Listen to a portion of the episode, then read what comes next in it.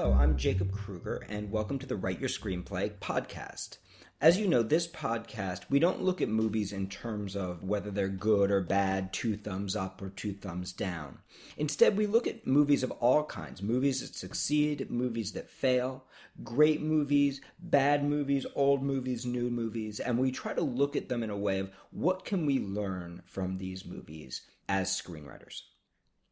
Today we're going to be talking about Nightcrawler, Dan Gilroy's script. And we're also going to be talking about a lot of other movies that kind of fall into the same genre, these these political character driven movies that seem to succeed so well being kind of subtly political rather than overtly political.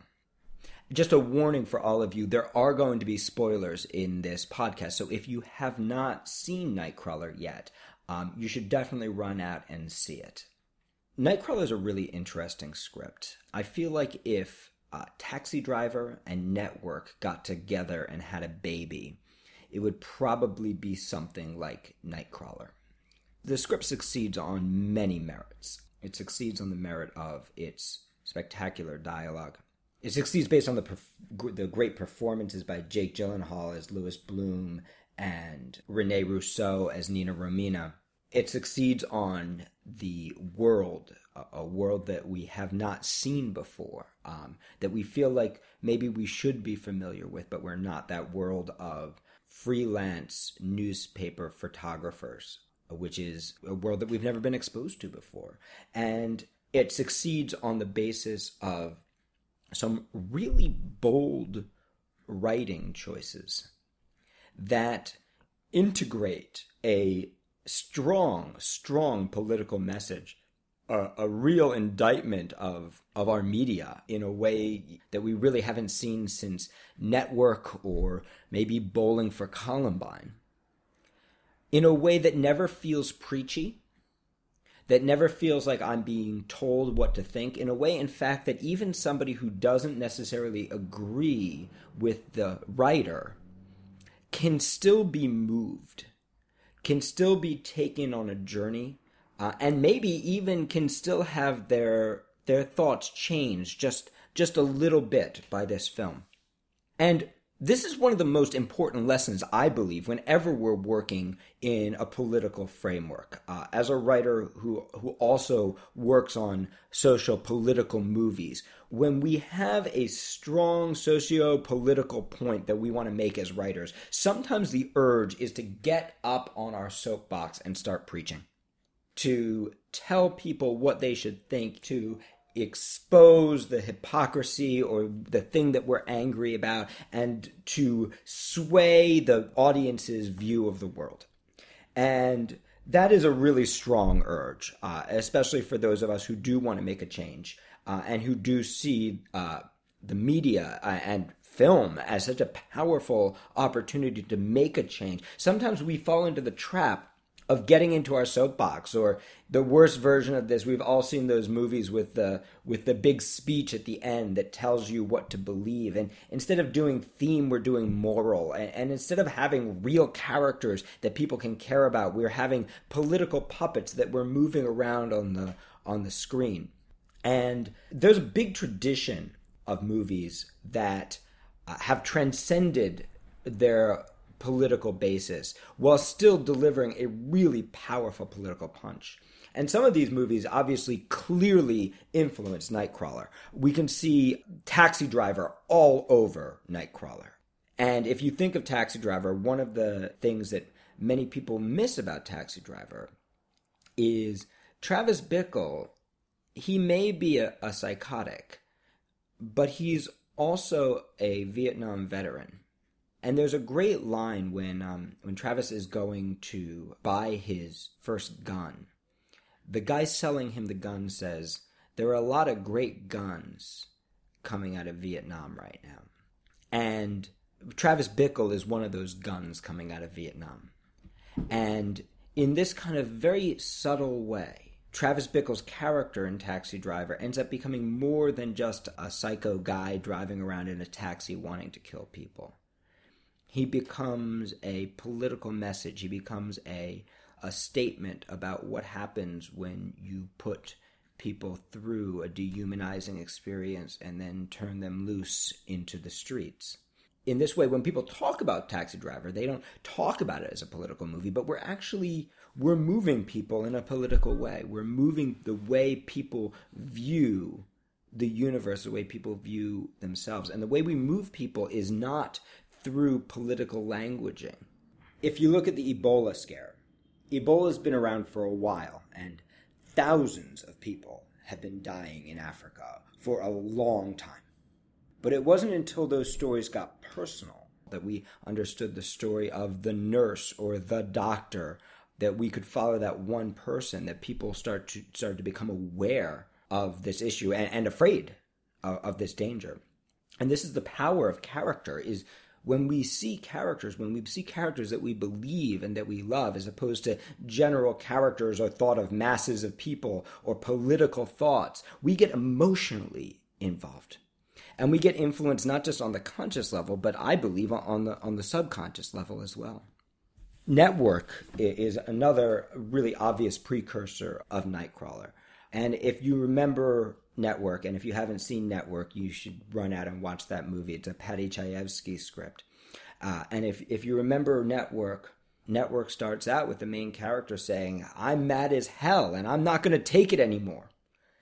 And he's also a newscaster and he has a nervous breakdown in the air where he says this. And everybody in America is, is moved by this character. And we have to kind of believe that this main character, his belief is very, very similar to the belief of Paddy Chayefsky, who's a radical leftist writer. And we have to believe that the indictment of the media that this character says during his nervous breakdown is the heartfelt feeling of Paddy Chayefsky. Uh, but what makes network work is not the ideology of Paddy Chayefsky or the ideology of the main character. When it makes network work, you may remember this moment. You're following this character and you're connecting with him. And there's a part of you that's saying, no matter what your political leanings, you know what? I'm mad as hell too. And I'm not going to take it anymore either. And then Paddy Chayefsky marches his main character into the office of the network CEO. The network CEO begins this incredible monologue uh, the, the monologue starts You have meddled with the forces of nature. And the network CEO basically reduces all of the main character's arguments down to down just destroys them just completely destroys everything he believes explaining exactly why everything that he's been fighting is absolutely necessary to the survival of america and at the end of that monologue the main character says, I, have seen the face of God, and actually becomes a mouthpiece for that network CEO. Now, here's what's so great about that Paddy Chayefsky doesn't believe what that network CEO is saying. But there are people who do. And by testing his thesis against the strongest argument against it, and by putting his thesis into the mouth of a character who is certifiably insane, he tests his own theory rather than getting on his moral high horse and telling you what to think. He shows you the different faces of the argument and he lets you decide what you're going to think. There's one other element of network that we're going to come back to, which is if you remember Faye Dunaway's character in Network. Faye Dunaway in Network is a symbol of television you, you may remember there's a wonderful monologue where she describes her sex life in terms of television. Everything she does is like television. When she gets to the very end of the movie, Max even says to her, You're television. And this is a technique, and we're going to get to it in a moment. This is a technique that Dan Gilroy uses in Nightcrawler. The idea of allowing a character to become a symbol it's like a little secret that you keep for yourself. You're like Faye Dunaway's character is television, or in this case, Jake Gyllenhaal's character Louis Bloom is business in the media. And that becomes a little secret that ends up governing every choice that Jake Gyllenhaal's character makes Just like in Network, it's a it's a choice that governs every decision Faye Dunaway's character makes. It's subtle. It's not rubbed in your face. Instead, it becomes part of how you think about the character. It becomes your little secret in your back pocket. I want to talk about one more movie that's a political movie where the politics are buried, and that's Beasts of the Southern Wild. Beasts of the Southern Wild is a gorgeous little script about a girl, and again, there are going to be some spoilers here. Uh, she is growing up in a place called the Fishbowl, and the Fishbowl is going away because of global warming.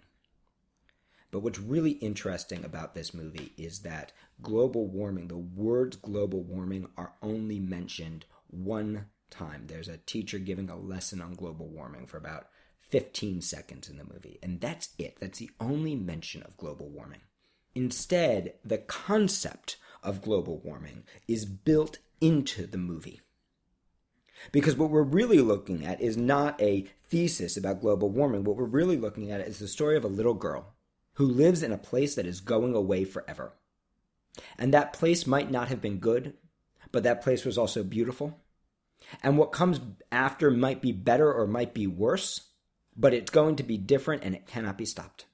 And you can see that that's just a metaphor for where we are right now with global warming, that we are looking at the irreversible end of something that may have been beautiful or may have not been beautiful, but was the only world that we knew. And in Beasts of the Southern Wild, the emotionality of that story, our ability to care about that story, doesn't come from the ideas of global warming. It comes from the, these characters who relate to the concepts of global warming. The little girl whose father is beautiful and cruel, who is loving and abusive, who is a complex dichotomy, just like our world. And her father is dying, and the place she lived is dying. And these things cannot be stopped. And the little girl becomes a metaphor for us. And the death of a world and the death of a father becomes a metaphor for global warming, for the end of our currently existing world.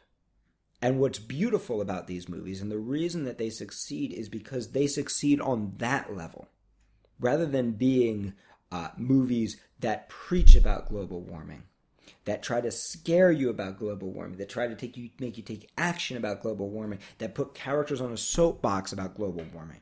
These are writers who trust their beliefs so much that they can allow them to inform the lives of true, complicated characters. These are not movies about perfectly good people who have the right ideas. In Network, the person with the most right ideas is not only completely insane, selfish, mad, driven more by his fear of losing himself, and ultimately swayed by the arguments of the other side. In Beasts of the Southern Wild, the main character is is a little girl who doesn't really even know what global warming is, who doesn't even fully understand what's going on with her father. And you can see that this is a metaphor too. And in Taxi Driver, Travis Bickle is not a character driving around saying, you know, we should never have sent people to Vietnam, see what happens. He just is Vietnam. He just is that Vietnam vet. There's a great line from Tropic Thunder. I bet you guys didn't expect me to quote Tropic Thunder today, but there's a great line from Tropic Thunder where Ben Stiller says, You never go full retard. Although that obviously is a line meant in jest, and it's it's a ridiculous, fun line. You never go full politics either. You never let the perfect character get on the perfect soapbox and say the perfect thing. Because when you do it, what happens is you stop writing a movie. You stop writing a movie, a story of a character who changes. You stop writing a real, complicated character. What you do is you do what Shakespeare did you put wisdom in the mouth of fools. You put wisdom in the mouth of people who are broken and flawed or even better, you just hold off on the wisdom altogether and instead allow your characters to embody your ideas. And this is the incredibly bold choice that Dan Gilroy makes in Nightcrawler and makes with tremendous, tremendous success. You may have noticed that everything Jake Gyllenhaal's character Louis Bloom says sounds like it could have been taken directly out of a self help book for business executives that could have taken been taken directly out of a class at Wharton Business School, could have been taken directly out of any weekend long seminar in business communication. He speaks only in business terminology. And that is a huge choice for a character. And you can appreciate what a great actor Jake Gyllenhaal is in, in his ability to carry it off. And you can see that this is that same exact trick that we saw with Faye Dunaway's character in Network. That same exact trick. It's a hugely bold choice.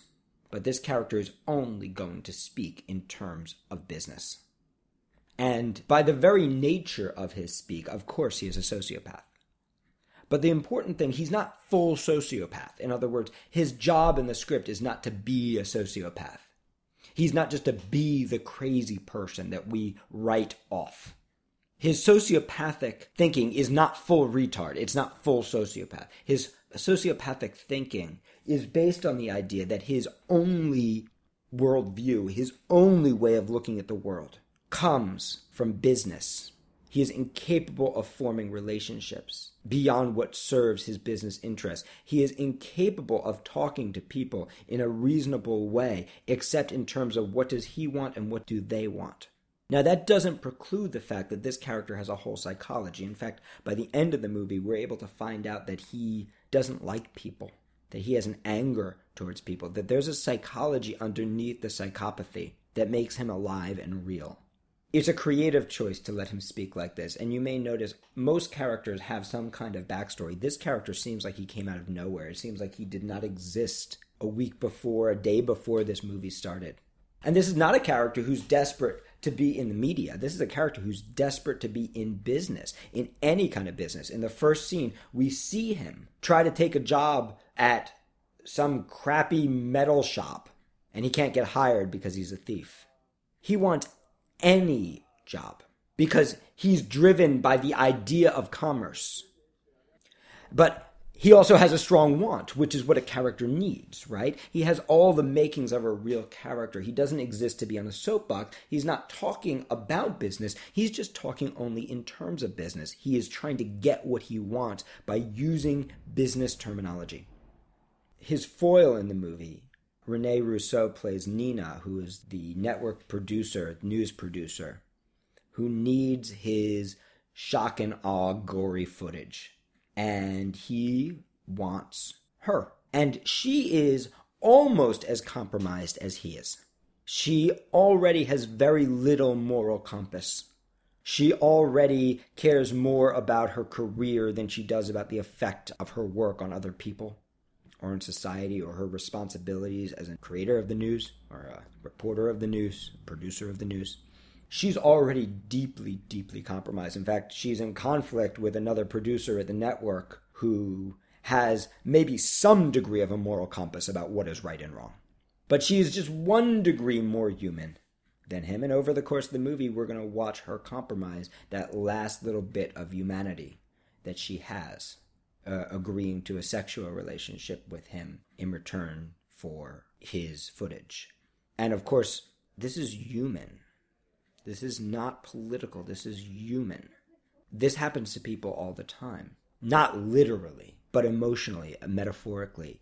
There was a time when she was a bright young producer, probably just out of college, getting her first news degree and wanting to change the world and believing in love and believing in the news and believing in what she was doing. And over the years, she has become compromised by the business in which she works. She has lost her humanity. And of course, our job as writers is to make the past present. And the past becomes present by taking away that last little bit of humanity that she has left. And this is orchestrated through the character of Louis Bloom, this symbol for the world in which Nina works. Because we do have a news media that is driven by these capitalistic ideas we do have a news media that is compromised by its need to be capitalistic, to make money, to deliver ratings, by its competition with other news networks. We do have a news media that doesn't report the whole story, that reports the part of the story that will make money, or that will have the longest legs, or will get the highest ratings. That is where we are right now. And it comes directly out of exactly the same kind of totally reasonable business thinking that makes up Jake Gyllenhaal's dialogue. Because the truth is, everything Jake Gyllenhaal says is totally reasonable and rational. It's exactly the kind of things that an MBA student should be learning how to communicate, how to negotiate, how to use your leverage, how to build business relationships. He's an incredibly effective businessman without any of the beautiful mitigating things that most people who believe these ideas have. It's very rare that you find a person, although I'm sure they exist, who is as purely driven by an ideology as Louis Bloom. But Louis Bloom, as a character, he is more than just a character. He represents the media. And his journey is the journey of the media. Because he moves, driven by market forces. He moves over the course of the movie in his journey from just wanting to break in to just taking pictures to using the news as a source of vengeance and ultimately towards creating the news. And in this way, his journey is exactly the journey that we've seen our media go through. How the increased competition and falling ratings and desire to survive, and the exact marketing, MBA style, self help ideas that have been so helpful have caused. We watch our character go on the journey of news. And in the process of going on the journey of news, we watch him dehumanize those around him. We watch him dehumanize Nina even further than she's already dehumanized. We watch him take that final step that perhaps our news is taking. So this is the idea that I want you to hold with you is that the structure of your character's journey is like a little secret you keep in your back pocket. There is no character saying, saying to Jake Gyllenhaal's character, hey, you are a walking embodiment of our MBA driven philosophy, of our business driven philosophy. No one needs to say that to him. No one needs to come out and say, hey, this is wrong. He doesn't need to go through a crisis of confidence about, hey, what am I really doing? He doesn't have to be likable in that save the cat way. He just needs to be committed to his ideals and make big choices in relation to them. But that journey is like a secret you keep in your back pocket. And as you start to think about his journey, you can simply think about, well, what is the news? How does the news work? What happened to the news? How did we get here? And how can I make the past present in Louis Bloom's story? How can I watch what happened to American media happen right in front of my eyes in this movie?